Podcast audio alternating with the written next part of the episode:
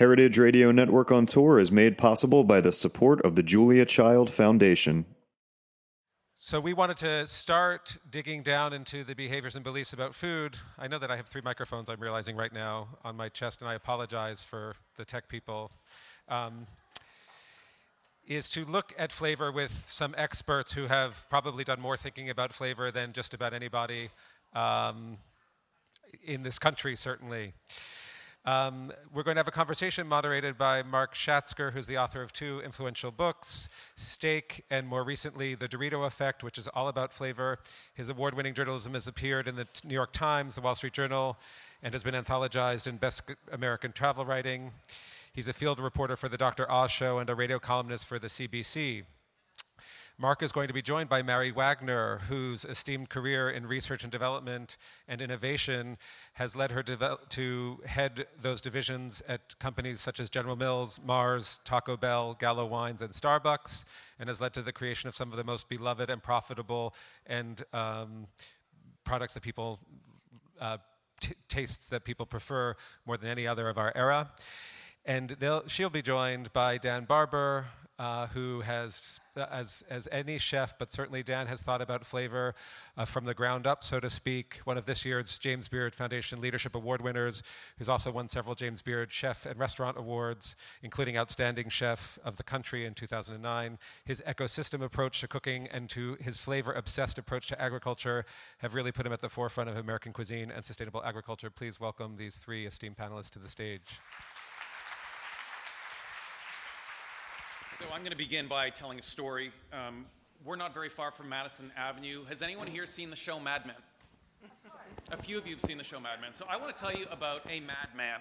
His name was Arch West, and he worked on Madison Avenue in the 1950s in advertising. He could have walked straight off the set of that show, probably wasn't quite good looking enough to be on a show where he didn't dress quite that well, but that was his milieu. He worked on the Jello Puddings account, he worked in Campbell's Soups, and in 1959, he got a call from the Frito Company of Dallas, Texas, and they invited him down to be their vice president of sales and marketing.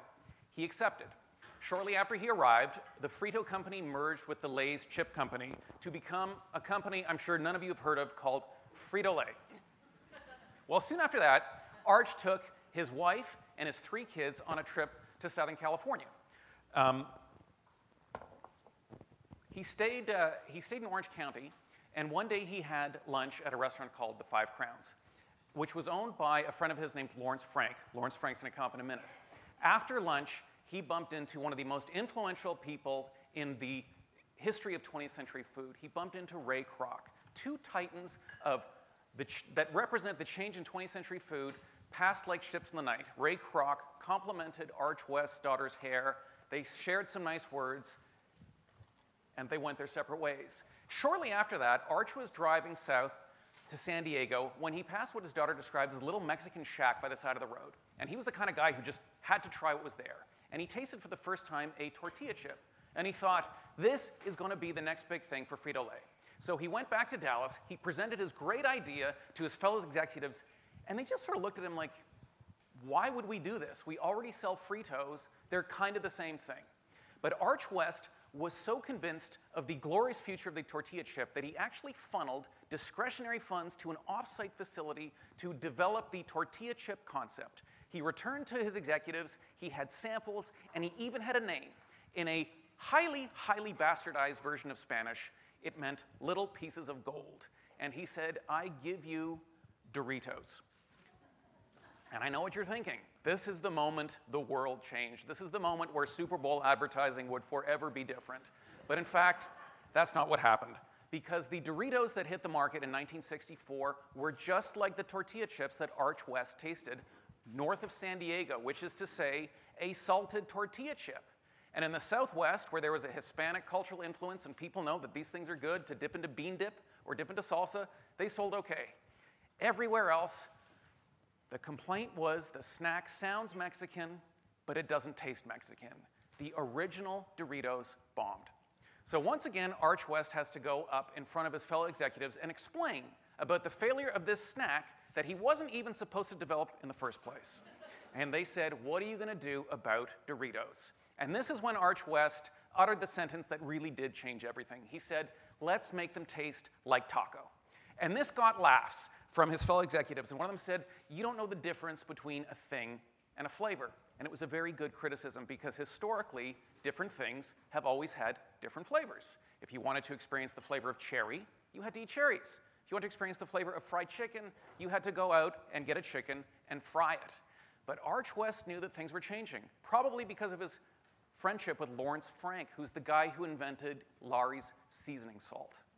And Arch knew that there was new technology. He was about 10 years old. That's when the first gas chromatograph was commercialized. That meant you could make whatever you want taste like whatever you wanted to taste like. And Frito Lay then brought out taco flavored Doritos. And that's what changed everything. A snack that nobody wanted to eat became a snack that people literally could not stop eating. So I want you to think about this because our food conversation, when it comes to health and the implications of eating too much, is entirely driven by nutrients. We talk about protein, we talk about carbs. We don't have a particularly solid understanding of these things, but we act as though we can go out into the world and using our powers of executive function determine what we eat. We are moved by flavor. So this is why I want you to taste the chips that are in front of you now. I want you to start with the lighter colored one, that's just a tortilla chip, and then I want you to taste the Dorito. And I want you to think about how it makes you feel, what it makes you want to do.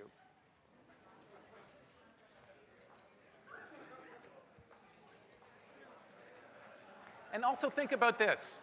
These two chips that you're tasting are nutritionally identical.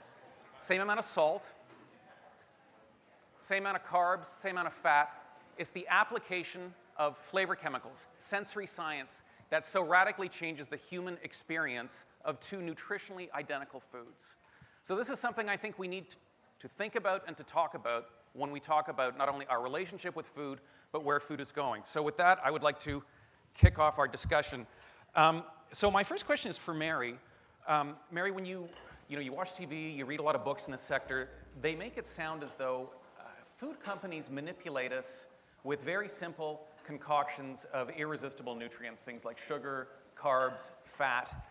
My limited experience of the food world is that sensory science plays a huge role. What, tell us about your experience of the importance of flavor in terms of getting products to be popular. Mm, that's a really good question. So, coming from 40 years in the food business, you know, it's all around uh, appealing to the consumer or the customer. And flavor is the number one, besides texture, most important thing that we, we strive for. So I ran product innovation as an example at Starbucks. Whenever I would come up with or propose that we would come up with a new product, be it for Christmas or whatever, we would always pull the consumer in as well as our scientists and, and others that we thought were essential for the process. But sensory, in the end, through all the innovation, all the process we went through, in the end, it was what the consumer put in their mouths and the feedback they gave us that drove the decision. So sensory is essential, both taste but texture. Um, do you know of cases where a lot of, can you, maybe you have an example you can draw on where a lot of effort was put into marketing a new product, but it failed in terms of sensory? Is there something we might even remember? Oh, where do I begin? Um, well, you know, I would say that when I was at Gallo, we came up with what we would we said was a carb-free Bartles and Jaymes. Can you imagine? You know, it was when you saw uh, a lot of other products coming out, and that bombed. Like I don't even know if we launched it, to be honest with you, because that that phase came and that phase went came down very quickly. So we just, uh, I mean, we put a lot of energy into that development, but again, I don't even think we went there because of that, you know, that situation. So you knew it was It you knew pretty quickly. I mean, it, it tasted great, but but it was uh, it was something that was developed with more than, you know, it had to taste great, but it had more purpose behind it, and that was just an example of some of the things we do that have failed. I mean, not everything we do is probably like we'd like it, and sometimes we have to make changes. We just made a change to pumpkin spice latte before I left. We simplified the ingredients. We put in some real pumpkin, and when Starbucks goes for real pumpkin you can actually take out the pumpkin industry. I mean, there's a lot of volume we talk about. We have over 10,000 stores just in this country. So you have to be mindful of what the change is going to reflect. You want to serve the consumer need. But when you change a taste, sometimes it's not without rep- repercussions too. In our case, we matched it perfectly, but it's difficult. So I feel like I'm asking the world's stupidest question, but Dan, tell us how you feel about flavor. I want, I want a Dorito. So what? Sorry, what was the question? D- tell us I'm, a- I'm so distracted by the idea of the Dorito that I can't even think straight. It's giving you recipe ideas. Uh, tell us how, um, as a chef, how you feel about flavor. I know, I'm asking Dan Barber. Uh, yes. I, I mean, how do I feel? Hello. Thanks, pal. Oh my God, it's you. Thank you very much. Nice to see you. Um, In terms of Yeah. people come Give to your me- give me- restaurant, yeah. what people going to a restaurant look for in food. We all talk about health, we want to eat light, we want to eat healthy, but how important is flavor in the experience? well, yeah. So I mean, the, the the question sort of determines the answer. But I just just going off of what was just said, I'm less concerned about the popularity of flavor. In other words, you know, sort of the the the through line of what people expect. Um, when they come to Blue Hill or when I'm cooking, I'm, I'm interested in jujitsuing that. Uh, and I have the sort of the luxury of having a platform where I can do that, where, where bitterness, for example, um, can play a big role in the course of your meal, uh, where no sugar at dessert can be intoxicatingly delicious. Um, and that is you know, rarefied world, obviously, and not, not what most people have to deal with when they're marketing food. But that, that's, you know, that's where I feel like our power, you know, part of it is that we curate flavors, and part of it is that we're, we are on this pedestal or whatever in, in white tablecloth cloth restaurants where we're able to take chances and, uh, and promote a different look at what food could be. And how difficult was that? I- I- I know you're known for your, your thoughts on flavor, for your research, but you also run a business. How difficult is that in terms of, uh, w- was there a negative reaction? Has there been? Um, I get negative reactions, yeah, all the time. Um, um, you know, and, and I throw a tissy fit in the kitchen. I mean, I'm, I'm, I'm not nice about it. But yeah, no, I get negative reaction all the time. I just, you know, I, I mean, what's interesting about this conversation in, in listening to your talk anyway is a little bit about how these things are presented. So I'll give you an example, and hopefully it'll be specific to, to get an answer out of the question here. Uh, we're working right now with a, with a corn breeder, um, uh, uh, with sweet corn. Uh, now, this is an area where if you ask, you know, 10 chefs, what do you think of super sweet corn? I'm willing to bet that 10 of 10 of them will say, I really hate this stuff. Uh, but it's all I can use uh, because it's all that's out there when you go and buy sweet corn, whether it's from a local farmer or you buy it from the relatively big food chain that supplies sweet corn. You're getting super sweets, and every year or every two years, a new sweet corn is introduced that is even more sweet. In fact, it's become to the point where in my day, I sound like my grandfather now, but when I was growing up, you picked corn and you had to race from the field and put it in the pot of water to preserve its sweetness. Right now, you can pick it starchy, and as it sits in storage and in the grocery store, it actually gets sweeter. Um, so there's been so many advances, but but it's all gone to sugar. So you rarely taste actually corn, and that's why chefs react against it, but there's very little truth. So I, I took the opportunity to speak to actually a corn breeder, a sweet corn breeder, who is who is like in the sanctum sanctorium of, of sweet corn breeders. Like he's but but he he quietly was like, I don't like doing this, but it's what the industry is demanding. And he's working with us on a corn that is not super sweet. Uh, so we're going back, and actually literally going back because we're going back 100 years to some of these varieties that um, are quite exciting. There's a, w- one variety called um, Howling Mob, which, which hasn't been grown around here in more than 100 years. Howling Mob is named after a corn that, that people used to line up at the farmer's market and howl uh, because it was so delicious. Um, but it tastes, tastes like corn, and, and it's a reminder that sweet corn, which is a genetic mutation that only happened 500 years ago or so, a couple hundred miles north of here, uh, has, because corn is so easy to manipulate and breed, we have taken it to the nth degree of dessertness and sweetness because the public has demanded. that. actually, corn uh, breeding is largely done by, by public consent. You, you take you know, average eaters and you put them in a room and you ask them what corn tastes better, and of course, they go to sweetness. If you ask a chef, they go in the somewhat opposite direction. They want corn flavor first. Uh, sweetness is fine, but it can't be the first, the only, and the and the, the sickening feeling that you you eat you, you get after you eat the corn. So we're working with him, and, and part of it is to go back to what sweet corn was 100 years ago, and then introduce some other corns, both for agronomic efficiency and also for even more sweetness, and get to something that's more balanced and that has you taste. Now, in, so to get to the answer the question, like a lot of people are reacting strongly against that. Not a lot, a, a good percentage of them are, but but but a lot of people are saying, thank God somebody is talking about this because I actually don't like sweet corn. It's it's it's a sugar pellet, and I want to taste corn, and so you introduce that, and we introduce darker corns, which have the higher nutrition and you're all of a sudden having a conversation uh, about what is what we supposedly like ultra sweet corn, and we can change that idea through through work and taste. So you talk about the um, how you're going back to older varieties that we have to undo some of the damage we've done in breeding, and th- that's a story we see, uh, and that I've also written about. Um, we know, I think the best examples that are most intuitive to people are probably tomatoes and strawberries, which is to say, we can go to the supermarket any time of year and buy these giant, perfect, red looking fruits that taste like water or like styrofoam that's been soaked in water. Uh, it wasn't always that way. Uh, this is due to, in our breeding, we've generally prized productivity and disease resistance, and we never ask the question, how does it taste? This is a particularly North American phenomenon. There's other parts of the world. Um, a really interesting example is chicken. Um, if you look at cookbooks, I just wanted to interrupt you. I, I, because, because we do ask, how does it taste? But we're asking the wrong people. That's the problem. Well, exactly. And with corn is a good example of asking the wrong person. And I think wheat is too. I mean, we, we deal with northern Washington, we talked about on the phone. Breeders are, as we, I think you mentioned that too, breeders of some of these crops are essential to get to because we're coming up with all kinds of strains that are from a long time ago, and the taste is amazing.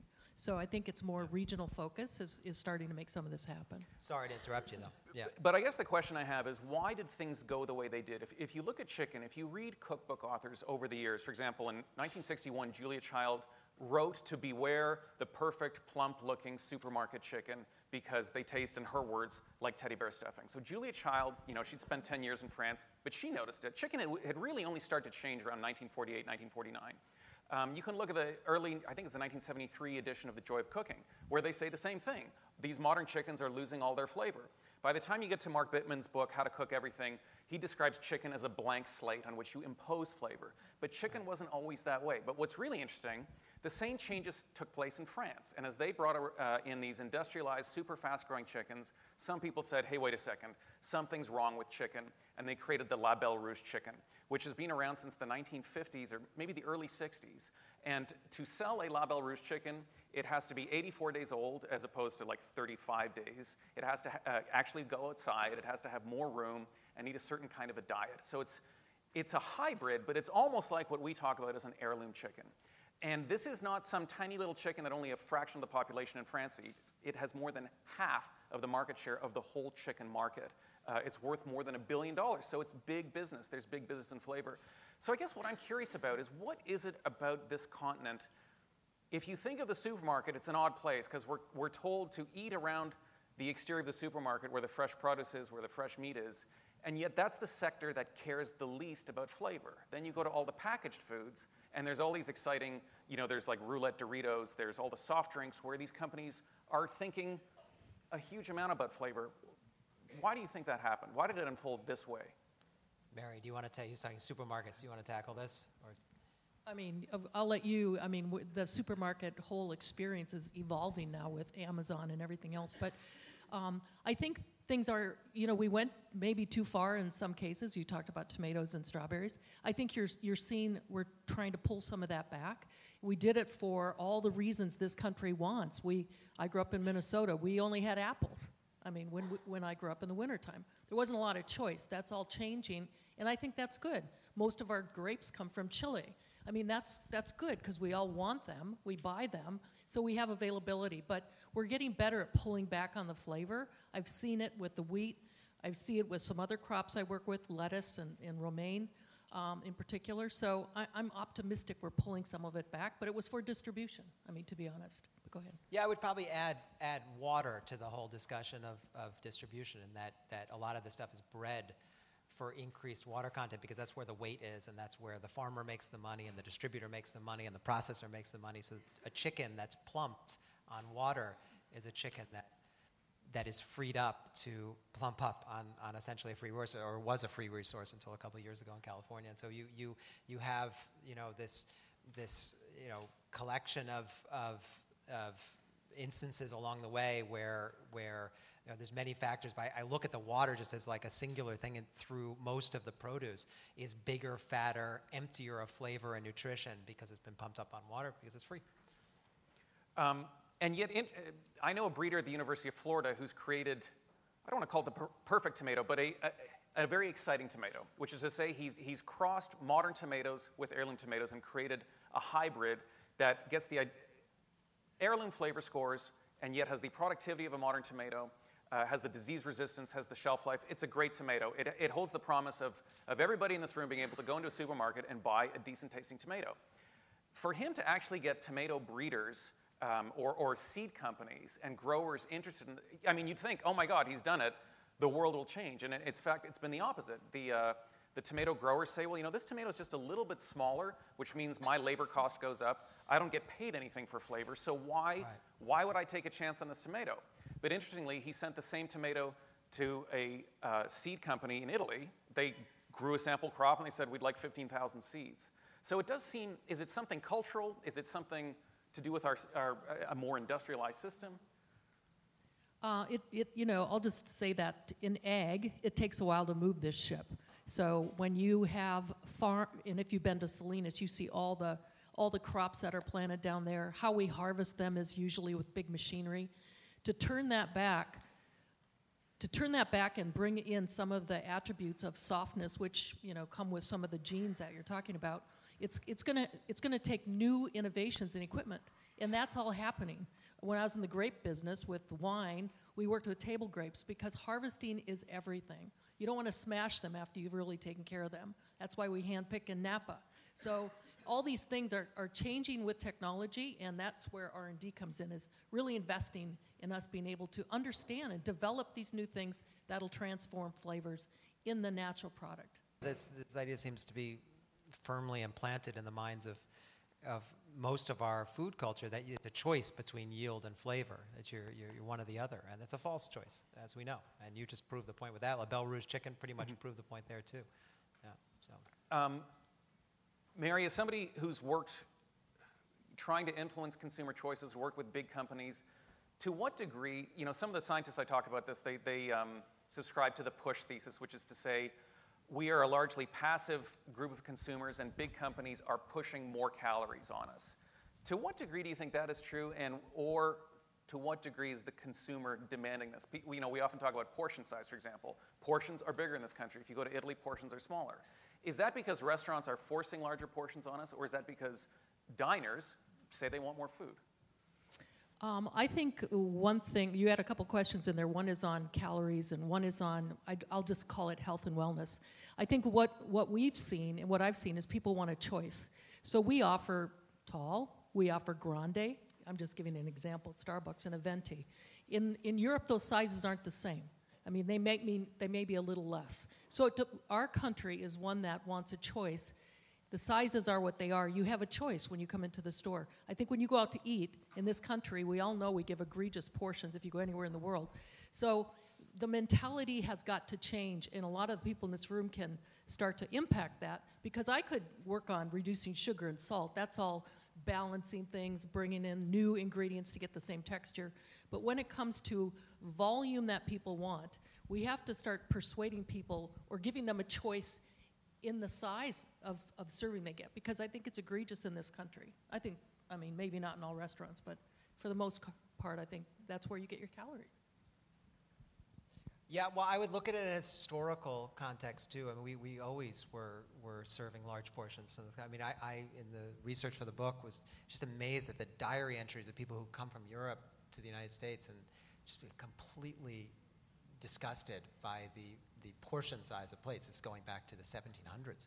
Uh, in part because we were such a flush, we were a virgin soil country, and uh, we had rainfall and we had temperate climates. We, we had all the Garden of Eden ingredients to create tons of food, and, and we weren't a, a, a, country that was founded on great farming. Actually, it was founded on terrible farming. The people came over had no farmland, and they came over. They didn't really know how to farm, but they threw a seed in the ground, and and you had this incredible productivity. And a part of our food culture, and I think this hasn't been talked about enough, is was laid right there. It was just that we, we didn't have the ethic of the Europeans or the, the Asians or any other culture that's existed for thousands of years where peasants were eking out what the land could supply and trying to make it delicious and nutritious. We just were never forced into those kind of negotiations.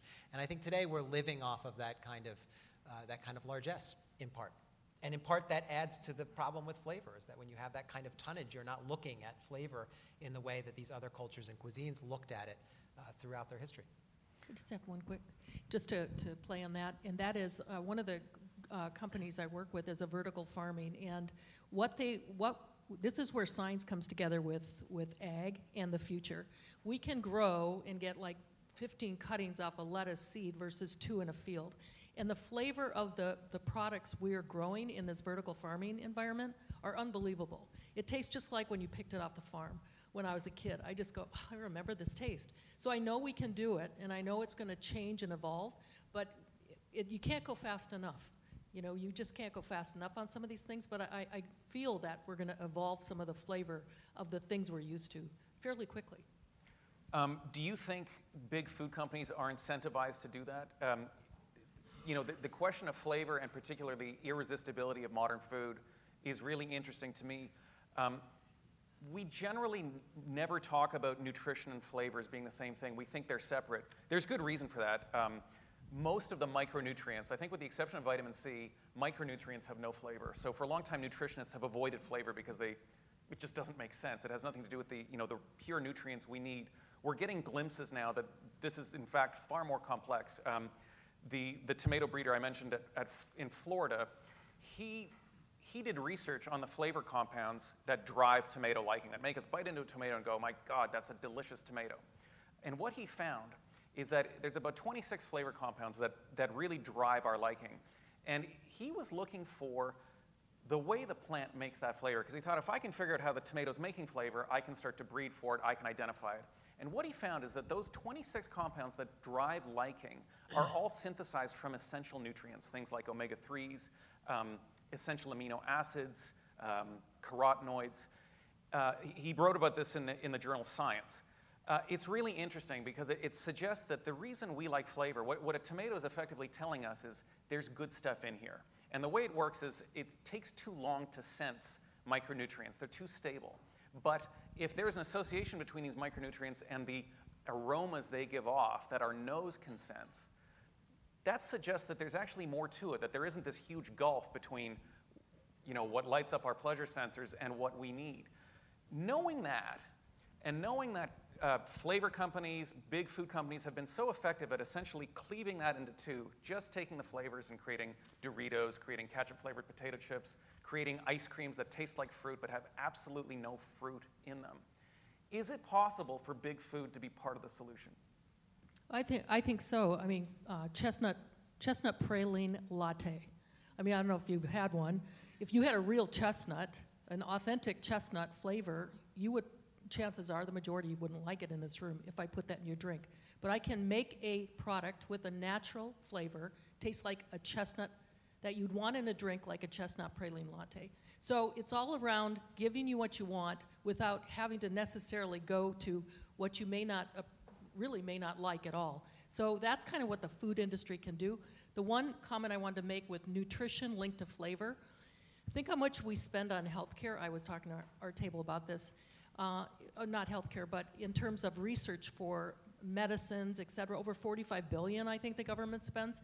Specialty crops, there's 450, over 450 specialty crops, berries, strawberries, blueberries, you can name all of them. We spend, what, about a billion dollars researching even the health and wellness attributes of these things. So we have to get that pressure you heard us talk about, going back and saying you need to reverse how you think about this. We need to invest more in understanding what these natural foods do for us because it's a huge void. And, and, and I know that we all know they're good for us, but we can't even explain how. So, so that's what we need to work on. I don't know. Mary's not making me hungry, but I, I, I hear what you're saying. I'm not, I'm not going nuts over that. I'm less interested in the manipulation at the end of the line than I am at the beginning. Um, and and I, I'm not so sure about that chestnut. What is it? Chestnut latte? It sounds delicious. I, I mean, I, I, I'd like a shot at making that for you with the real thing. Well, I.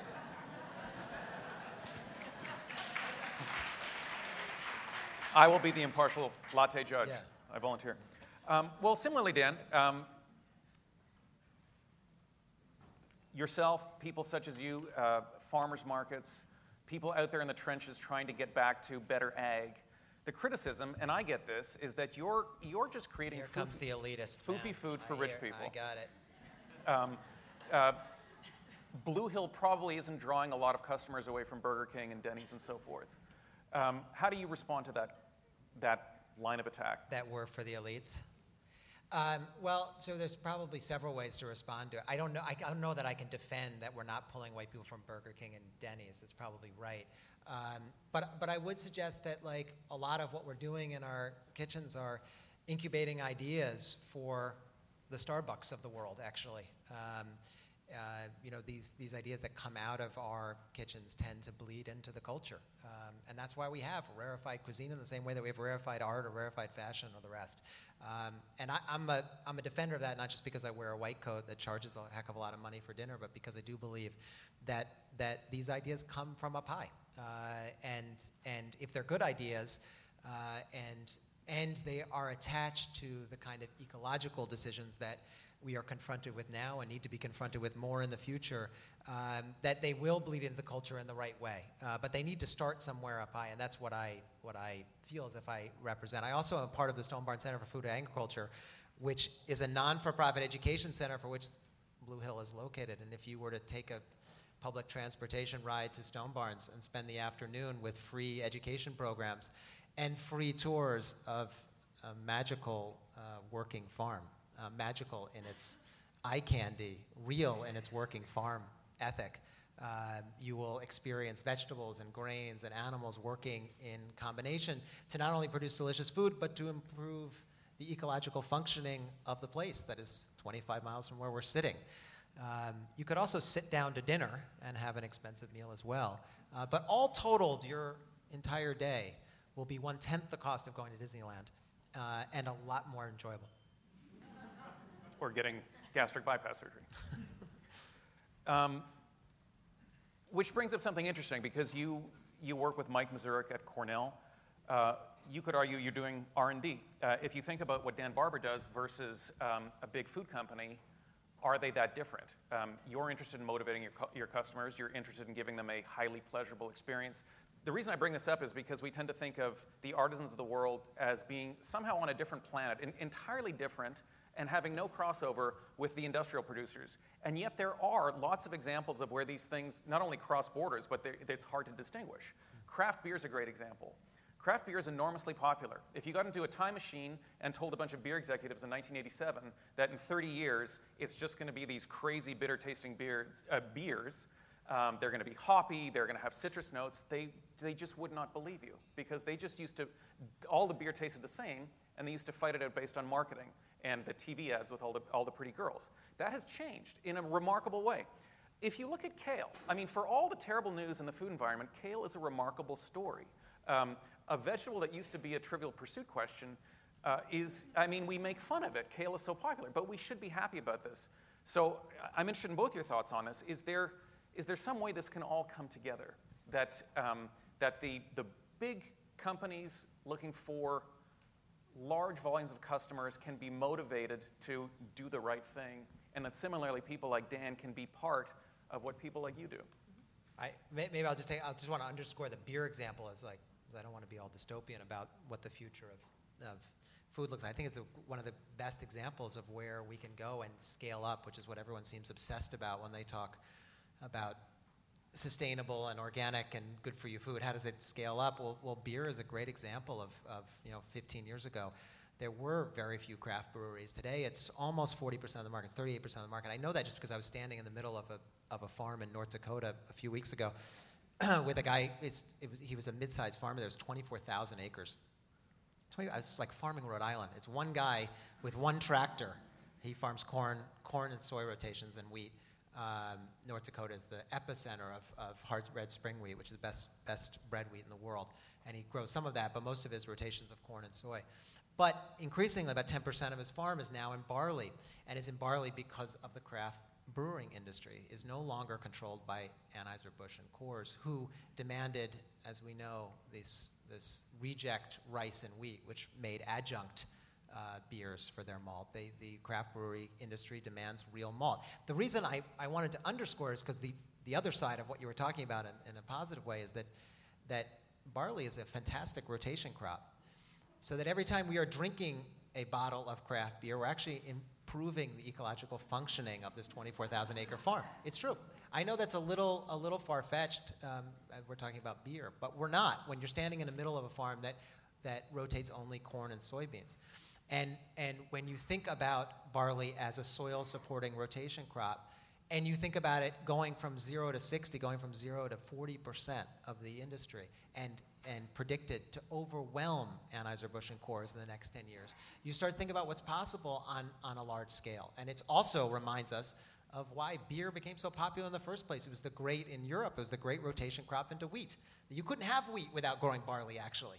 Uh, and so many people were drinking beer without knowing it in support of being able to eat wheat.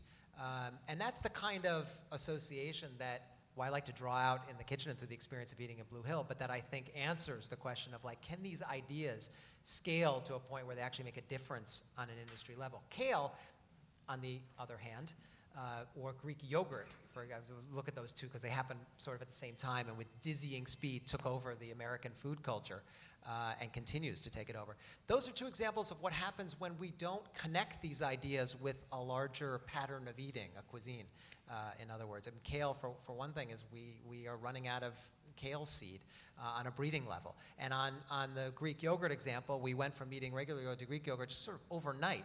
And what did we do with the strained off whey from that, from that yogurt? Well, in upstate New York, there's a real acidification problem going with farmers that are dumping this whey into their soils because there's no market for whey. Well, the, pre- the reason there's no market for whey is because we have no food culture that appreciates whey.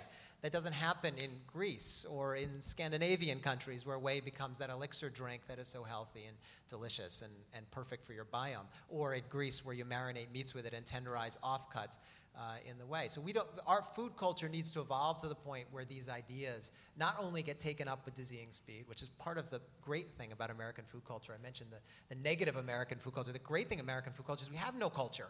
That we, that other cultures don't take up these ideas with the kind of speed that we do. Uh, Japan, France, Italy, much more entrenched in their traditions. And one of the beauties of American um, food habits is that we change on a dime the flip side of it is the, the kale and, and Greek yogurt example because it ends up becoming, the byproducts of that end up becoming waste where they should become caloric delicacies that make the pleasure of eating even more so. Okay. So we, we carry both kale and Greek yogurt at Starbucks as an example, but we were, we, we get ideas absolutely from eating out, from visiting various places that are unique and doing unique things our, our Caesar salad was half kale. So we don't shy away from trying it because why not try it? And we think it's fabulous. So um, the other example I just wanted to give you is, you know, when you're talking volume, you have to figure out how to marry the best that you can have for taste with what consumers want.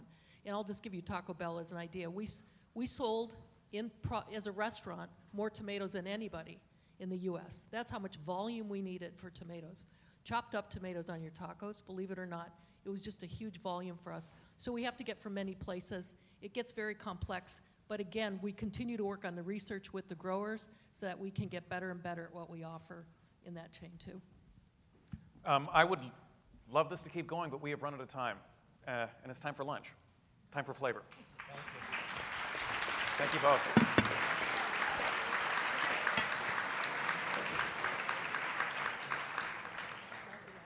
Tamar Haspel is a journalist who writes the James Beard Award winning um, Unearthed column at the Washington Post. When she's not contributing to numerous other uh, publications, she is raising chickens, growing tomatoes, and managing her oyster farm, which makes her another uh, uh symbiotic friend to me uh, Barnstable Oysters off of Cape Cod. Tamar Haspel. Thank you, Karen. I'm delighted to be here. I love being in this room because there's so many food conferences where everybody agrees, and nobody agrees here. And, and I think that's a great starting point for a conversation. And this session is, is a natural follow on to the sessions we had this morning. In Darren's session, we talked a lot about uh, consumer priorities, what consumers were thinking. But there was also some talk about how what they're thinking and what they're doing aren't always the same. And Rachel talked about the fact that when people, when consumers answer surveys, sometimes they talk about you know, what they would like to be doing or what they aspire to be doing or what they think they're doing rather than what they're actually doing. And then in Mark's session, we learned that the gap between what consumers say they do and what they actually do is largely explained by Doritos. And I know I wasn't the only one who ate the last Dorito on my table. But think about it if it has the power to distract Dan Barber, imagine what it does to the rest of us. So there are all these foods out there that are, are pulling consumers' attention and sometimes, you know, maybe thwarting some of their best intentions. How do the big companies navigate this situation? How can they do it while, oh, by the way, also saving the planet and remaining profitable? So we're going to answer that question in 45 minutes, and if, if there's time at the end, we'll get to the meaning of life. But I'm not going to read all the bios because you have them on your phone. But please welcome our panel. We have Josh Anthony from Campbell's, Jason Liepes from Fresh Direct, Alexia Howard is an analyst at Bernstein, and Mehmood Khan from PepsiCo. Thank you all for joining us.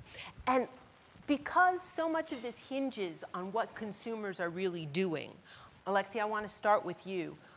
Um, I think we learned a lot about priorities this morning, about how consumers are beginning to think about the environmental impact of the, the choices they make, um, and how their purchasing decisions are changing and consequently changing some of the biggest players in this industry.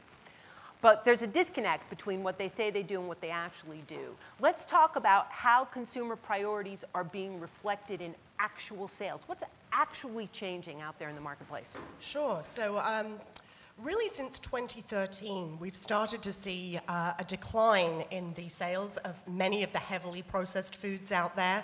Uh, I'm an investment analyst, and so I have access to the Nielsen data. And what we've been seeing in what the companies have rep- reported is that sales of heavily processed foods, we're talking about things like uh, Chef Boyardee canned pasta, jello, uh, desserts, refrigerated um, puddings, and things like that, not doing so well. Um, but things that are fresher and, and more authentic and made of simpler ingredients, things like refrigerated vegetable juices, things like chilled pasta, um, those, those kind of products are actually doing very well. Ready made salads this year are the category that's seeing the highest year on year increase in both shelf space and in store velocity, which is the rate at which the product is turning on the shelf. So, if one of the biggest things that's driving changes in the marketplace is a desire for something fresh, that obviously isn't in the wheelhouse of some of the largest packaged food companies who are not accustomed to playing in that supply chain. And I guess, Mehmood and, and Josh, I'd like to ask you how is your company responding to that? And Campbell has been aggressive in, in buying brands and things. How much of that has to do with consumers moving to fresh and, and, and what's in the plan? How do, you, how do you adjust for that? Yeah, absolutely. I mean, uh, it was talked a, about a lot this morning about the shift to the retail perimeter. And clearly you've seen, uh, you know, we've been shifting with that, right? Currently, our fresh businesses account for about a billion dollars worth of sales. And it's an area that we continue to see important growth. And how does that compare to the canned soup sector of your business? Uh, the I would say if we look at the Americas business, so the okay. shelf-stable aspects of our business broadly, as opposed to breaking it, uh, you sure. know, breaking each part out, the uh, the, Amer- the, uh, the Americas shelf-stable business is right around five billion dollars. So. Okay, so one billion is a decent-sized chunk of that. Mm, and is that where you see, where you project to see the growth? It's one of the areas. It's, it's one of the areas where we we will we expect to continue to see growth. Mm-hmm. I don't think it's the only area, right? Uh, we've one of the things that's been really transformational for Campbell was this idea of real food that matters for life's moments, mm-hmm. right? And we wrestled an awful lot around what does real food mean, mm-hmm. right? And so part of that is having food that has recognizable ingredients, that it's going to be crafted with care, and that it's going to be affordable and accessible. So one of the things on, I want on that last point, affordable and accessible, and making sure that you know you can get the best food to all people. So in that context, looking across different types of foods, not just fresh, and being able to deliver the benefits is going to be important for people. Mm-hmm. And we're leaning in a big way into health and well-being right now as mm-hmm. part of that. But that doesn't mean it's strictly the, the domain of fresh. From PepsiCo's perspective, what is Fresh doing to your business and, and how are you adjusting? So our approach for quite a while now has been one of a very diversified approach. Unlike many of our competitors, most of our competitors, we don't have a single vertical. If you think about our business across the world, we have snacks, we have beverages, we have juices, we have dairy, we have baby food. It depends on which market, which brand, and that allows us to play multiple levers. So I think one of the reasons PepsiCo's business continues to grow and has been growing, and ask any analyst, they love our stock. Why is that? Because mm-hmm. even in this period, our products serve multiple need states and different consumers at different time of the day. You know, I always remind people, not everybody wants a healthy, fresh product 24 hours a day, seven days a week. Does anyone want a healthy, fresh Exactly. product? Exactly. and so you have to have a portfolio. And if you think about growing categories within our business, of course, Sabra the hummus, right? It's the number one hummus brand in the country. We launched that from scratch. We saw this coming, and so we created a hummus business. I see a lot of Kavita product out there. When we see an opportunity where there's a growth opportunity, of course we'll engage, we'll grow. Naked Juice is the same. I give you lots of those examples. The key is a diversified portfolio. So I want to get back to clean labels for a second. Um, that talking to almost anybody who does research, and we were talking about this over lunch, clean labels seem to be seems to be one of the things that consumers are really focused on. It's something that's really gotten traction in social media. But sometimes there's a disconnect between what people believe is going to be helpful for them and what may actually be helpful for them. And there, there was a story uh, just, I think it was last week or the week before, about PepsiCo and glycerin. And that it said, and perhaps you can confirm or deny, that, uh, that PepsiCo was working to get glycerin out of some of its products, not because there's anything wrong with glycerin. Even the Center for, the, uh, for Science and the Public Interest says it's perfectly safe but because they're afraid, the company is afraid that consumers are going to latch onto that as the next thing. Um, and you know, you're a scientist, you're a doctor. Do, do you ever like have a moment where you say, "Oh, glycerin," um, th- that PepsiCo is spending blood and treasure on this thing that is just really shuffling the deck chairs on on processed food? So I got to, other than when I'm trying to explain to my wife, no. Um, the challenge uh, that is the consumer is confused, okay? And part of this is industry has an issue. Part of it is our regulations. Some of you may have already done this little exercise, but Google, go online and Google a banana. And then take a look at the chemical composition of a banana. It's online. If a whole banana, nothing else. That label is half a page. Because if you actually make a product, you actually have to list its constituents. When it exists, quote, out there, then those chemicals aren't listed. So, and some of the names we use, because we're required to, are scary names. I mean, how many of you have seen tocopherol? Well, it's vitamin E. Mm-hmm. And so, the, because the law says you've got to write it as tocopherol, 90% of consumers look at that and go, what, what is this? And so, challenges we have multiple. The requirements, the confusion and lack of understanding of the actual chemistry of, of naturally occurring food. Mm-hmm.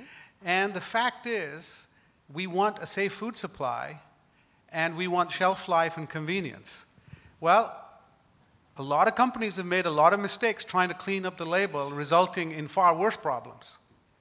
So, how do you navigate this space where you have consumers who have this expectation. You have a fiduciary responsibility to continue to sell to these consumers. So, to some extent, you have to meet these expectations, regardless of w- what they are, even if it means doing things that are not necessarily in, you know, g- going to, to, to improve public health. But at the same time, you want to do some meaningful things like source products um, that, that have a smaller footprint when it comes to, to palm oil or cane sugar or even the more prosaic things like you know, uh, soybean oil.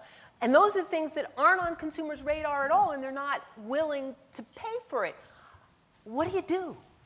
Look, there's some things we have to do because it's the right thing to do, right? I'll give you a couple of examples. Having said that, in some times, I mean, my own experience was we get the communication part really wrong. We took Lay's about a decade ago and changed. We were the first company in the world to, as a major company, to substitute to healthy oils, right? We substituted high oleic sunflower oil and very proudly put a logo on saying this is a healthier oil. The l- number of complaints we got from Lay's consumers said, You've messed up the taste of my product. I refuse to buy this anymore. So what did we do? We didn't go back and put the old oil back. We just took the logo off. Right. And then we started getting all these compliments from consumers saying, Thank God you took it back. So, And so you have to just be able to communicate right if it's the right thing to do. And we did this 10 years before it became regulation. Mm-hmm. So, Jason, when we talked about this, another of the bugaboos that, that, that we were talking about, I, I know we have all these conversations out of school, so, but um, besides clean labels, people are keyed in on genetically modified ingredients. And that was another thing that came up this morning. And so, Fresh Direct carries some products that have uh, a non GMO label, even though there's, there's no genetically modified analog. Um, because people care. Tell me how you feel about that. So we have uh, we have feelings about it, um, but um, for us, it's about really balancing where the consumer is with their understanding, and also trying to lead them a little bit with the products that we show them, and and also differentiate ourselves strategically from our competitors. I would say in the case of packaging and, and claims. Um, one of the things that we have the luxury of doing versus a brick and mortar retailer is curating the storefront virtually. Um, so the consumer isn't necessarily engaging with claims in the same way. Instead, they're engaging with master data that they can filter and sort by to say, ah, okay, don't show me. So, are you going to wheedle your way out on a technicality because Uh, you're an I- online company? I don't, I don't think it's wheedling our way out because actually um, the ability to sort through products virtually um, lets the consumer cut through basically all the crap and claims that they're not interested in seeing.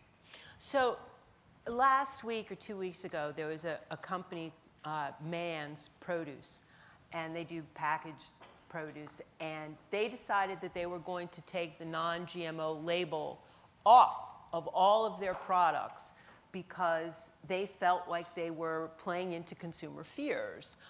Um, and it's a ballsy decision because they, the, the consumer fears are legit. Um, and is it the job of companies, whether it's, it's a, a, essentially a grocery store like Fresh Direct or a food manufacturer like, like Campbell or like PepsiCo, is it the job of these companies to some extent to try and steer consumers toward a more realistic, fact based, true assessment of what's good for them or what isn't? Yeah, I- well, I'll start. I mean, because kind of coming back and coming back to some of what Mehmood was speaking to, there's an issue right now of trust, right? Consumers oftentimes aren't trusting large companies. So, how do you start to establish trust? Because real food, and the question, you know, the question around labeling and foods that people understand is getting at this issue. So, I think one of the most important things that you can do is be as transparent as possible, one, and take a stand. And when I'm, when I'm saying take a stand, that is so as, we're think, as we think about things like sustainability, we think about product, we think about people, we think about the planet. And we publish what we're looking to do. The idea behind that is, is you can look at our position and you can agree or disagree with that position, but then you can argue from a fact based space. Not just a place of saying, well, I think this is good or bad. And what stand has, uh, has Campbell taken a stand on, for example, genetically modified foods? We will label, gen- we will label genetic, genetically modified uh, food, we will na- label genetically modified ingredients in all our foods. And that gets me back to the original question Mm-hmm. that it strikes me that, that transparency, I think everybody agrees, is a great thing. Mm-hmm. That, and there's, there hasn't been enough of it in the food supply. But if, if your stand is that you're going to label what you do Mm-hmm. rather than having a stand on that issue itself, is that trying to have your cake and eat it too? Well, I'm sorry, our stand is that it is safe. Okay. We will provide, we will provide uh, organic or some foods that do not contain genetically modified ingredients because we recognize that that's important for some consumers. But if we're having a dialogue, if somebody comes up to me and says, I don't believe in GMO, my question will be, well, let's, let's talk about that. What, what elements are you concerned about? Do you feel that it is not safe? Are you concerned about persistent pesticides? Are you concerned about, you know, going back to the earlier discussion about the potential quality of some of the foods that have been genetically modified or the nutritional content? That's a very different discussion than just starting from, I am for GMO or I'm against GMO, and I will then seek out sources that will reaffirm that point. And I, you know, I think that that Mann's decision to take that pack that the label off of the package um, is an unusual and, and again sort of a, a brave um, stand. Can retailers like Fresh Direct afford to do that kind of thing? Are you inclined to want to do that? Do you have your uh, moment when it comes to, to genetically no GMO labels on the things that Fresh Direct carries? Do you feel as though you, you're playing a part in, in playing into consumer fears by selling the products that they want to buy. I mean, it, it, even sounds like a ridiculous question because, of course, you have to sell the products they want to buy. Otherwise, you're out of business. But, you know, what keeps you up at night about that? Um, a lot. Uh, but it, it, it's a balance, again. Um, so, a consumer fear around GMO in a certain category um, may be a concern that they have, and we want to give them the ability to identify what's GMO and what's mm-hmm. not really quickly. Um, sort of based on where uh, it makes sense. And mm-hmm. where it makes sense is something that we can debate about right. a lot, um, and we do. But in a category like cheese, a gluten free filter isn't going to make a ton right. of sense. And so it's really kind of finding what are those cases on either side that have a clear answer, and in those gray areas, defaulting always to transparency mm-hmm. and letting consumers and I think that that's choice. a reasonable default. And so, so often the answer to these difficult questions is, well, you know, case by case, we're doing the best we can. And, and I, you know, I don't know that there is a better answer than that. But I want to I wanna switch to one more issue, and then I want to open it up to the floor. But let's talk about uh, environmental sustainability and animal welfare, two things that um, many companies are trying to take a stand about as far as sourcing uh, uh, foods. Will consumers pay for those things, Alexia?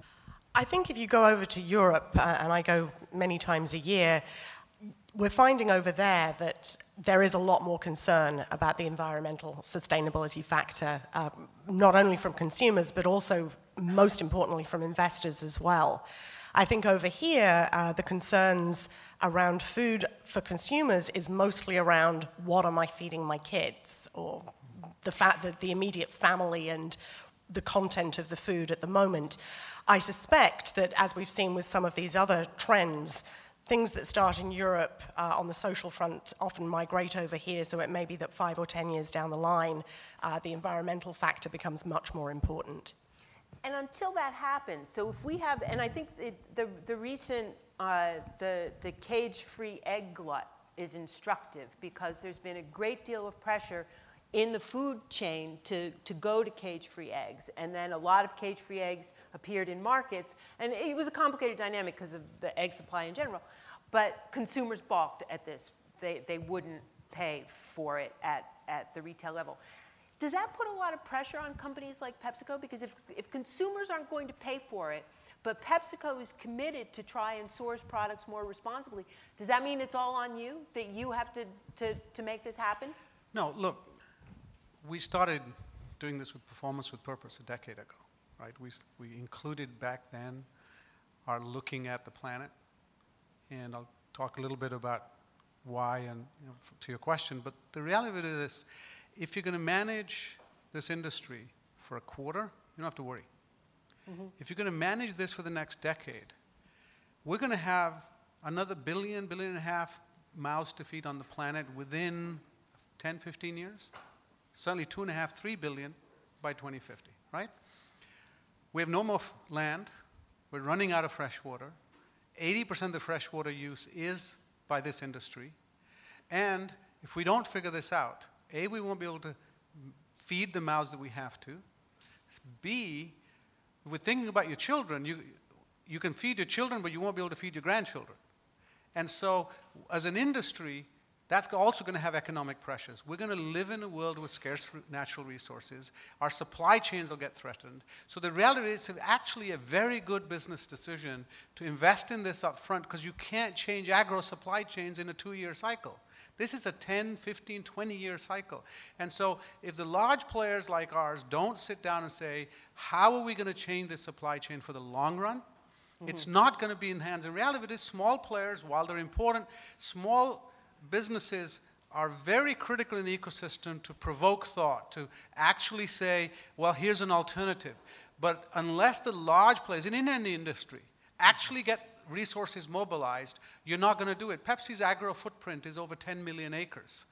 Unless we can start to take a look at that, and we've started an initiative which is unique, we're going to actually digitally map 7.5 million of those acres by 2030. And the goal is we'll know labor practices, we'll know water use, we'll know carbon footprint, so we can change the practices of the farmers. The reality is, folks, if we don't change farm practices, nothing else matters. 7% of carbon footprint and water footprint is within our own operations. The rest is on farms. Mo- the majority of carbon footprint of the food is on the farm. So, one of the many articles I wrote that fell completely flat was about. Oatmeal I, f- I know how you feel. Okay. feel my pain. It was about oatmeal. Yeah. Because you know, there's so much talk about the, all the corn and soy in the Midwest, and we need to get more complex rotations in there, but it's really hard for farmers to do that because there's no demand for these other grains. And Dan Barber brought up the very good example of barley and craft beer. Now, I wanted to make the case that everyone should have oatmeal for breakfast so they can, they can rotate oats in with, and nobody listens. And, but, but, but realistically, if consumer behavior doesn't change, or it changes very slowly or in, a, in a small way, do we, does a company like PepsiCo really have the wherewithal to change the landscape out there? Now, two facets to your question. One is the consumer choice, the other is the supply chain. Mm-hmm. Let me address the second one first. Look, there's no question we don't have enough oats that are fit for human consumption as opposed to animal feed to continue the growth of oatmeal at the trajectory it has. The challenge is not about being able to grow it. The fact is, the economics of growing oats in the upper Midwest of the United States aren't attractive yeah. to farmers. That's... And so they'll go grow cash crops. The problem is, and I'm probably going to get fired off the USDA's FFAR, which I'm a member of the board, but the USDA's food policy and the USDA's agricultural policy the same, under the same secretary are the reciprocal opposite of each. Yes. They're completely opposite to each other. So if you think about all of us who are taxpayers, what USDA incentivizes in terms of growing crops versus what it recommends Americans should consume, they're actually completely opposite to each other. And so unless that's where a company, we can raise this, but I'll say the problem is this room has everybody nodding their head because we already know. The people who need to be informed to change these positions, whether it's fr- growing fresh fruits and vegetables, growing more oats, getting change in rotation, unless we start to change some of our policies, the economics won't make sense. Okay, before we go down an ag wonk rabbit hole, which is like my favorite thing to do, but there's some other That's something people- else we share I in know, common. I know, I know. We're gonna have to open the wine after this and go, and go down that rabbit hole.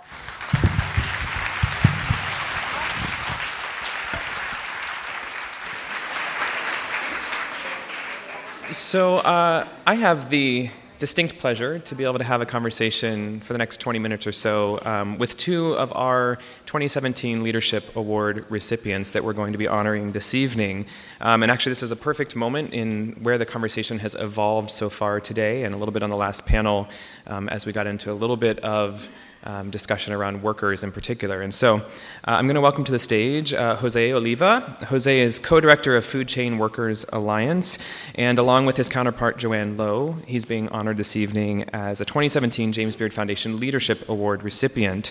Originally from Guatemala, Jose founded the Chicago Interfaith Workers Center and has worked with the Center for Community, Ch- Community Change's Worker Justice Program, as well as at the Restaurant Opportunities Center United. Welcome, Jose.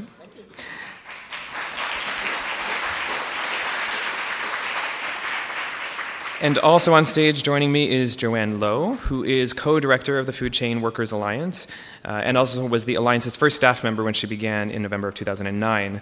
Uh, Joann has a background in environmental biology and has worked with worker organizations across sectors, including the Garment Worker Center in Los Angeles, whose work was memorialized in the documentary made in LA. So please welcome both of them to the stage, uh, we'll get started.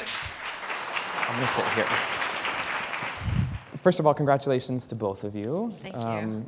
uh, really wonderful that you're being recognized for your work here tonight. And so, um, Jose, I may uh, start with you. If you could just lay a little bit of groundwork for us um, about the Alliance, um, and for all of us in the room, just so we start from a level set, um, who specifically we're talking about when we talk about food, uh, food chain workers. So, thank you again for having us. Uh, Food Chain Workers Alliance was founded back in 2008. Um, I was at the Restaurant Opportunity Center United, as you, as you pointed out. Um, I came to this country when I was 13 years old, worked in the restaurant industry most of my life, uh, paid my way through college because I was undocumented, and uh, did that with, uh, with tips, basically. Um, and so I ended up at, at ROC, at the Restaurant Opportunity Center, as, as a way of um, trying to figure out how to make things better for restaurant workers. Um, in the process of working at ROC, uh, I kept uh, getting invited to conferences like this one, uh, and I kept running into other food uh, worker organizations in those spaces.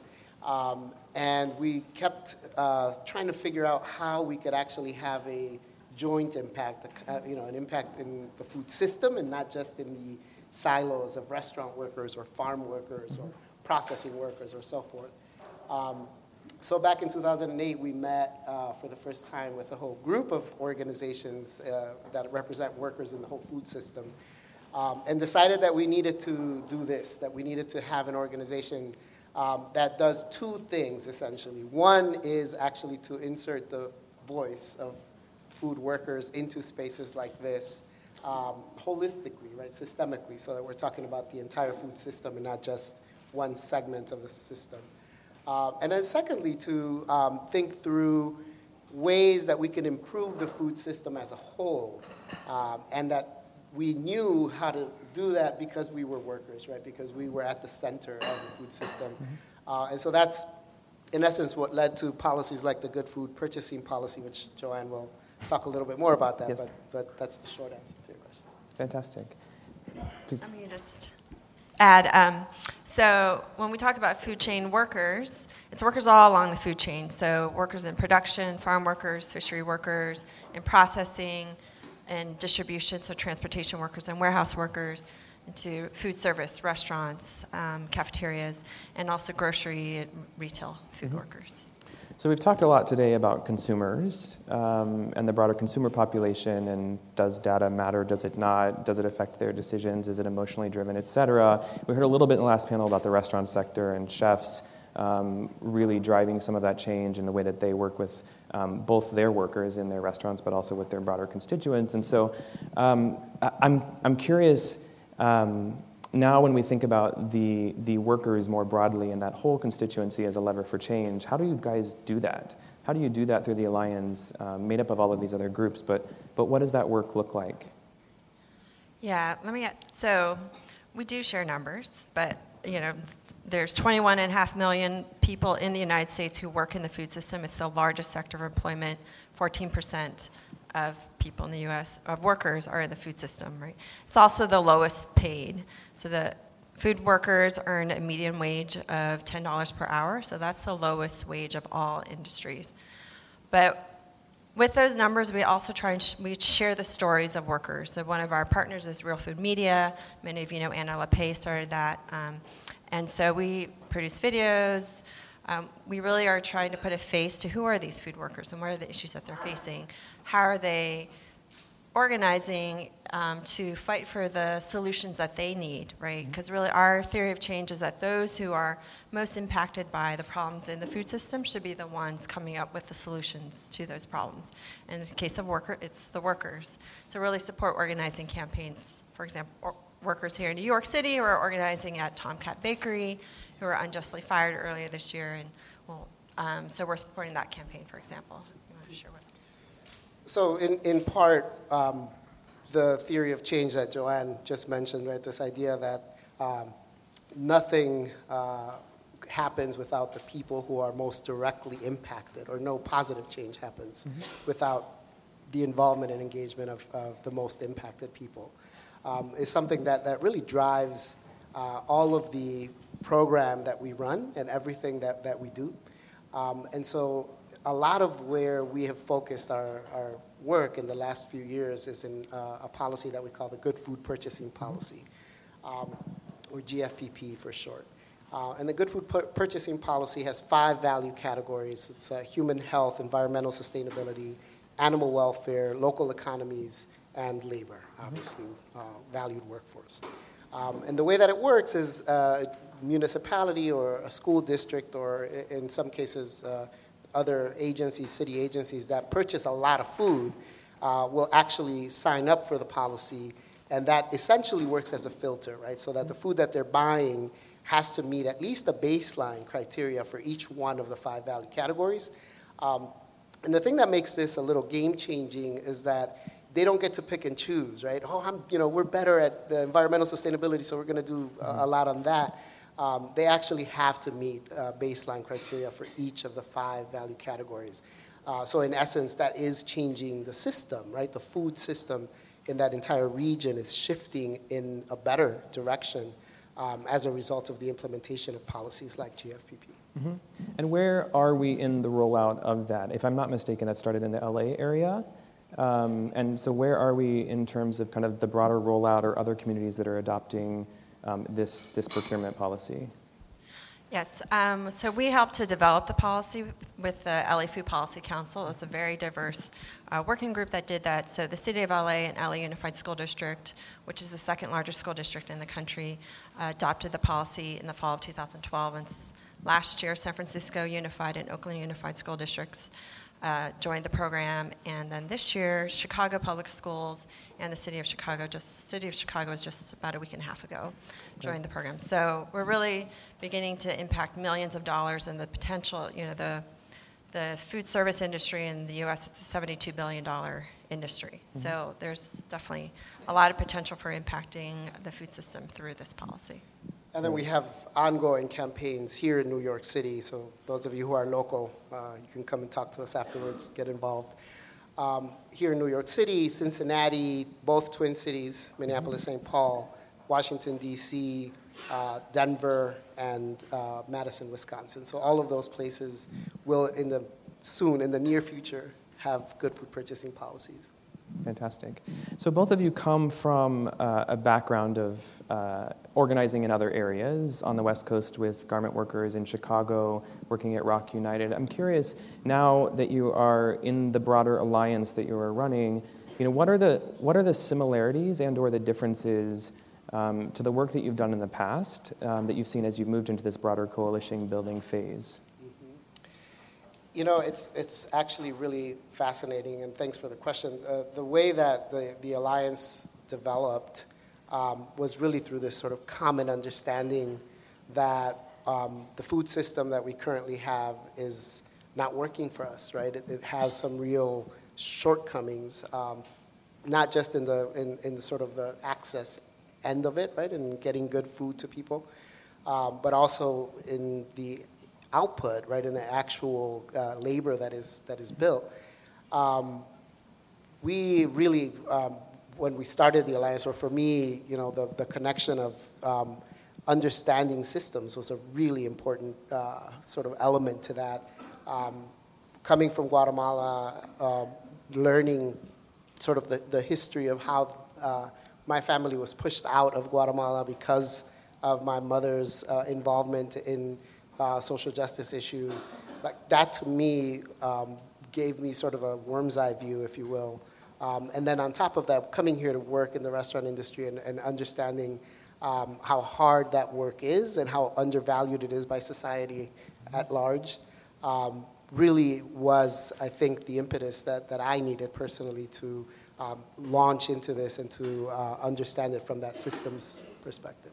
Mm-hmm. How about you, Joann? From the from the more garment side, right. a different I mean, industry, but a similar. It, there's definitely similarities in terms of supply chains, um, um, highly immigrant worker base mm-hmm. in, the, in, in, both garment and in the food system, um, and also just people who are trying to take care of their families, you know, and are looking for how they can have a voice in their workplace and their communities. Um, it's the same. Mm-hmm. So, it, with everything we've discussed here today, um, the data, et cetera, I'm curious, you guys have been with us since this morning. Um, is there anything that you have heard today that has really resonated with you or shifted your opinion on your work that when you go back to your work on Wednesday or tomorrow um, is something you're taking back with you that's going to shift the way that you're thinking about the Alliance's work? Absolutely. I mean, I think, first of all, the way that um, we all in this room come at these issues from our own perspectives, to me, leads me to believe that we're heading in the right direction. That even though we might be looking at things differently or because we approach it from a particular angle, that that doesn't mean that that angle is wrong because we're heading in the, in the same direction. Um, I think the, the piece right before us, right, where we, not, I want to give a big shout out to the uh, folks who are on stage right before us. Um, is, is really a testament of what chefs and a lot of uh, a lot of the rest of the industry are doing in shifting their employment practices and shifting their sustainability practices. Um, uh, it is really imperative for that to be scaled up, as someone on the panel before me just said, right? That it shouldn't just be the chefs that are running as successful as they might be, but they're one-off one-off restaurants uh, it really has to be uh, system-wide change, right? And um, if, if chefs are leading, that's great, uh, but then that means that we really need to follow, right? We need to push the rest of the food system and the rest of the food industry in the direction that they're leading in, um, especially when it comes to employment issues. I feel like that's um, oftentimes the part that gets left out, right? I know all of these really great sustainability programs that, that major corporations have, um, but they really uh, don't talk about labor at all, right? They don't talk about the workforce. And that's the human element, right? These are the folks who are actually putting the food on our table. Mm-hmm. Um, and so, to the extent that we're able to push um, our uh, fellow corporate citizens in the direction of uh, having programs like the Fair Food uh, program mm-hmm. of the Coalition of Immokalee Workers, or to participate in programs like RAISE, uh, the Restaurants Advocating for Industry standards in employment that ROC runs. Um, I, I, think that's, that's the direction that we need to go. And I do feel like most of the folks in this room agree to one extent or another that we do need to go in that direction. Mm-hmm. Um, I would add, I really enjoyed the morning session around the brain and food. And, you know, as I said, we do work on trying to um, have workers share their stories, put a face to who food workers are, and I think that just emphasized even more that we need to continue to do that and, and be creative too, because there's just so much out there in the media. Um, so how do we get people's attention to these workers' stories? Mm-hmm. I'm curious a little bit how we do that. Um, how do we bridge that consumer education piece? I mean, we can use, let's use the restaurant industry workers as an example since it came up on the last panel um, and the education of consumers around the shift in price at the table in a restaurant, or when the bill comes and things are messaged differently state by state versus a service charge versus you know hospitality included, et cetera. how do we how do we bridge that consumer education piece from the perspective of the alliance? I mean, first of all, we have to think of ourselves as consumers in multiple dimensions. Uh, so yes, in fact, we are consumers when we go and you know eat at a local restaurant or when we shop at our grocery store. Uh, but we're also consumers of uh, public services and goods.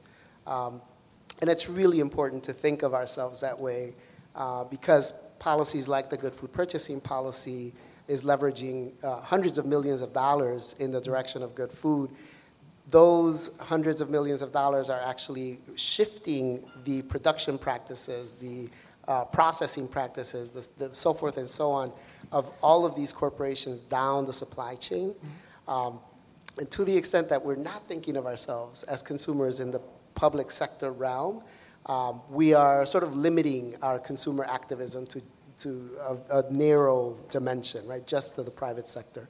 Um, and so I, I, encourage everyone to think bigger, right? Don't just think of yourself as a uh, citizen in the context of voting, don't just think of yourself as a citizen in the context of buying certain things and voting with your dollar, uh, but you're also a citizen in the context of all of these goods and services that are, that are actually made for you, mm-hmm. right? And you have not just a right, but an obligation to ensure that they are um, as best representing your values uh, as they can. Uh, so, you know, the, uh, there are obviously budget constrictions to the food that a school system will buy. Um, but those bu- budget constrictions actually uh, could work in our favor in the context of making sure that the criteria that are that are that, that is placed in that public school system or in that park district or whatever actually speaks to the values of that community, right? So the budget is actually a moral document, not just in the context of what we buy reflects our values, but that budget actually serves as a guide mm-hmm. for what kind of food and what kind of food system we want to see. Absolutely. I think we're almost at a, we are out of time, but I'm going to ask you this question quickly anyway, um, which is really quickly, last question for both of you. What are you most excited about right now coming down the pipeline immediately that you guys are working on at the Alliance? Um, okay, I, I told Megan I would put a plug. So we, we really are we also work in coalition with a lot of organizations because we, that, is another way to, to win positive social change. Um, so we are working with ASPCA, the Natural Resources Defense Council, and Grace Communications on a good grocery guide. And so that's coming out in mid-November to educate consumers about different issues in the food system, but also what can they do as consumers of goods, of consume, as you know, citizen consumers, as voters. Um, so look out for that. Excellent. And thanks for the short answer. Give these guys a round of applause, and we hope you'll join us tonight for the Leadership Awards. Thank you. Hi. So uh, the next uh, uh, conversation that we're going to have around levers for change is um, a dialogue between myself and a lawyer who I only recently met. But as soon as he entered my office, I felt like we were uh, kinspeople. And he's going to share. His name is Kim Richman, and he's an accomplished trial attorney dedicated to using class action as a tool for bringing about meaningful change for consumers across the nation. He's worked on cases involving public health, environmental issues, and civil liberties. And today we're going to learn a little bit more about the work that he does and the work that his firm does and how unusual it is. And we're going to hone in on one particular case that he's been working on that um, seems to fit right in with the trajectory of ideas and topics we've had today. So, Kim, come on. Good afternoon. Good afternoon. I'm very happy you're here. Thanks for having me. Sure, it's been a pleasure. So all year we've been talking about, uh, all year since we started working on this year's summit, we've been talking about all the different tools and all the different levers that individuals have, that people have to express their voices, express their concerns over things that are concerning them about agriculture about food. And lo and behold, after uh, many attempts at trying to attract other people to come and have this conversation with me. Um, somebody on our planning team introduced us to you, and it was a very magical moment when you walked, as I said, when you walked into our office last week and we started this conversation. So I guess, you know, this conversation started in our planning team because we, we really believe, well, we have a belief that we think, a lot of people think the law is something that's over there, that's out there, and it's, it's uh, people want to disassociate themselves with attorneys as opposed to associate themselves with attorneys because there's Understood. yeah you understand it right okay um, so but I don't think you're like that. So tell people what you what you do. Sure. You're here because I don't think that you're like that. Uh, thanks again for having me.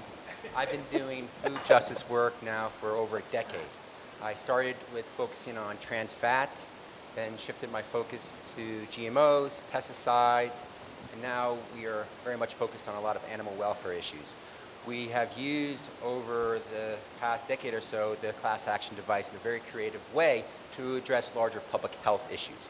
I've always been of the mind that the government uh, is perhaps broken, and more than ever, uh, the work has really come into its own in that um, indeed the government is paralyzed at this point in time, and many of the issues that we address uh, have frankly been, um, in a sense, on behalf of, say, uh, EPA or the FDA or the USDA. And so we've always been regarded as private attorney general, uh, now more than ever. And uh, have historically represented everyone from consumers to protective moms, then activists, uh, nonprofits, and uh, as of late, uh, progressive businesses.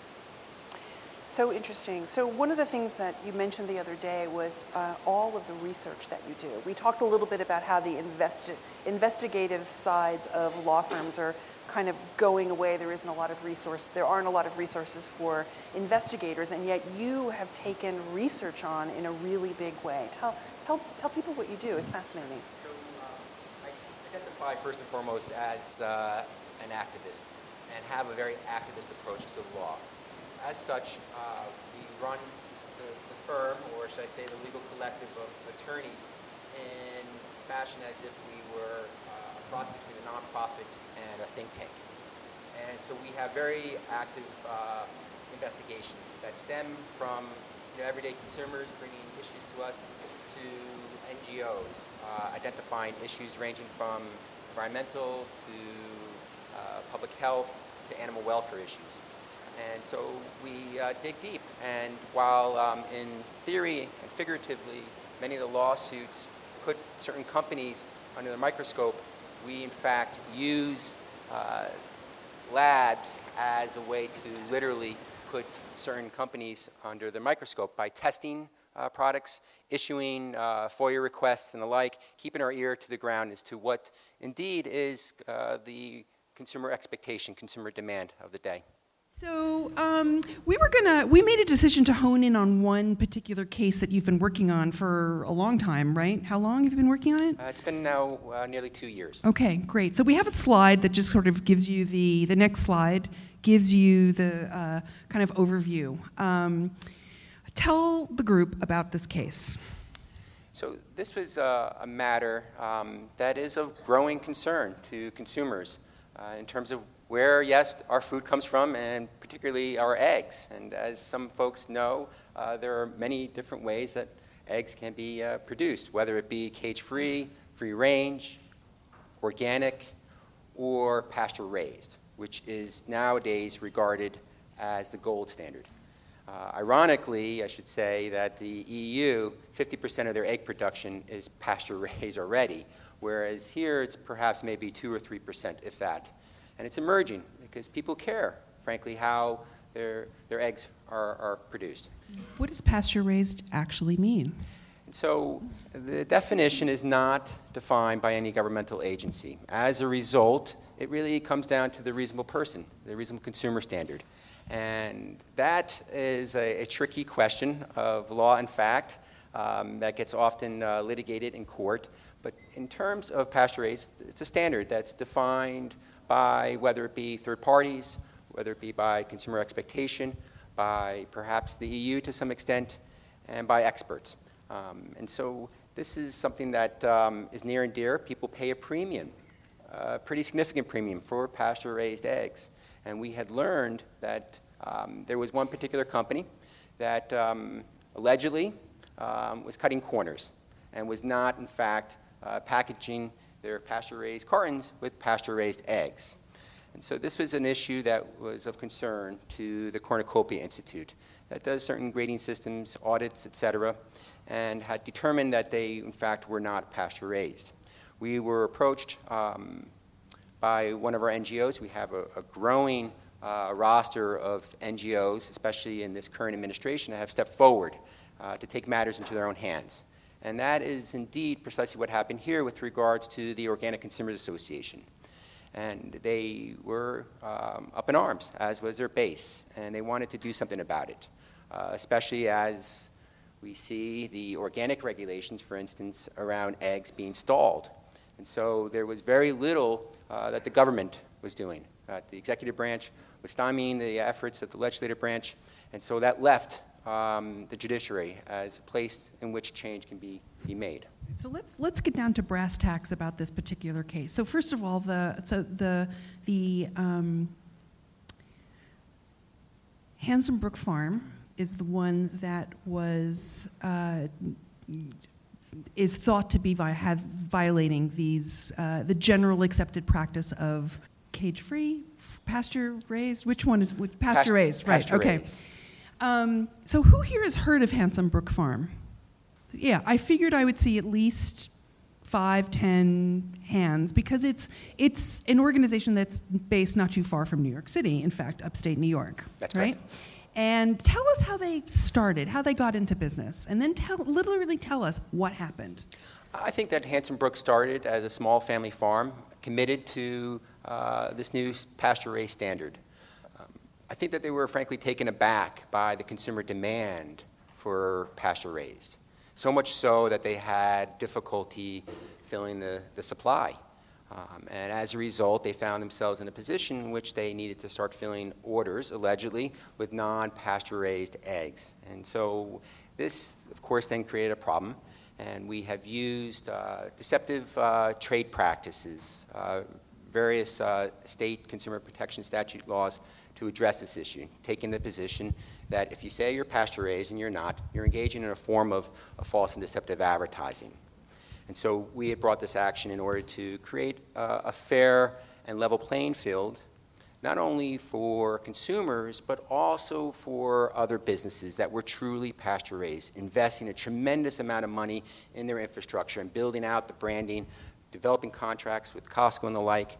And lo and behold, after the NGO action was brought in DC, where now uh, NGOs have broad statutory standing to bring suit against companies, we were retained by a progressive business, Vital Farms, and we brought it under Competitor a of Ha- of competitor, Handsome. Brook. Correct. And uh, the um, claim there is a Lanham Act claim, in essence, a business-to-business claim for false and deceptive advertising.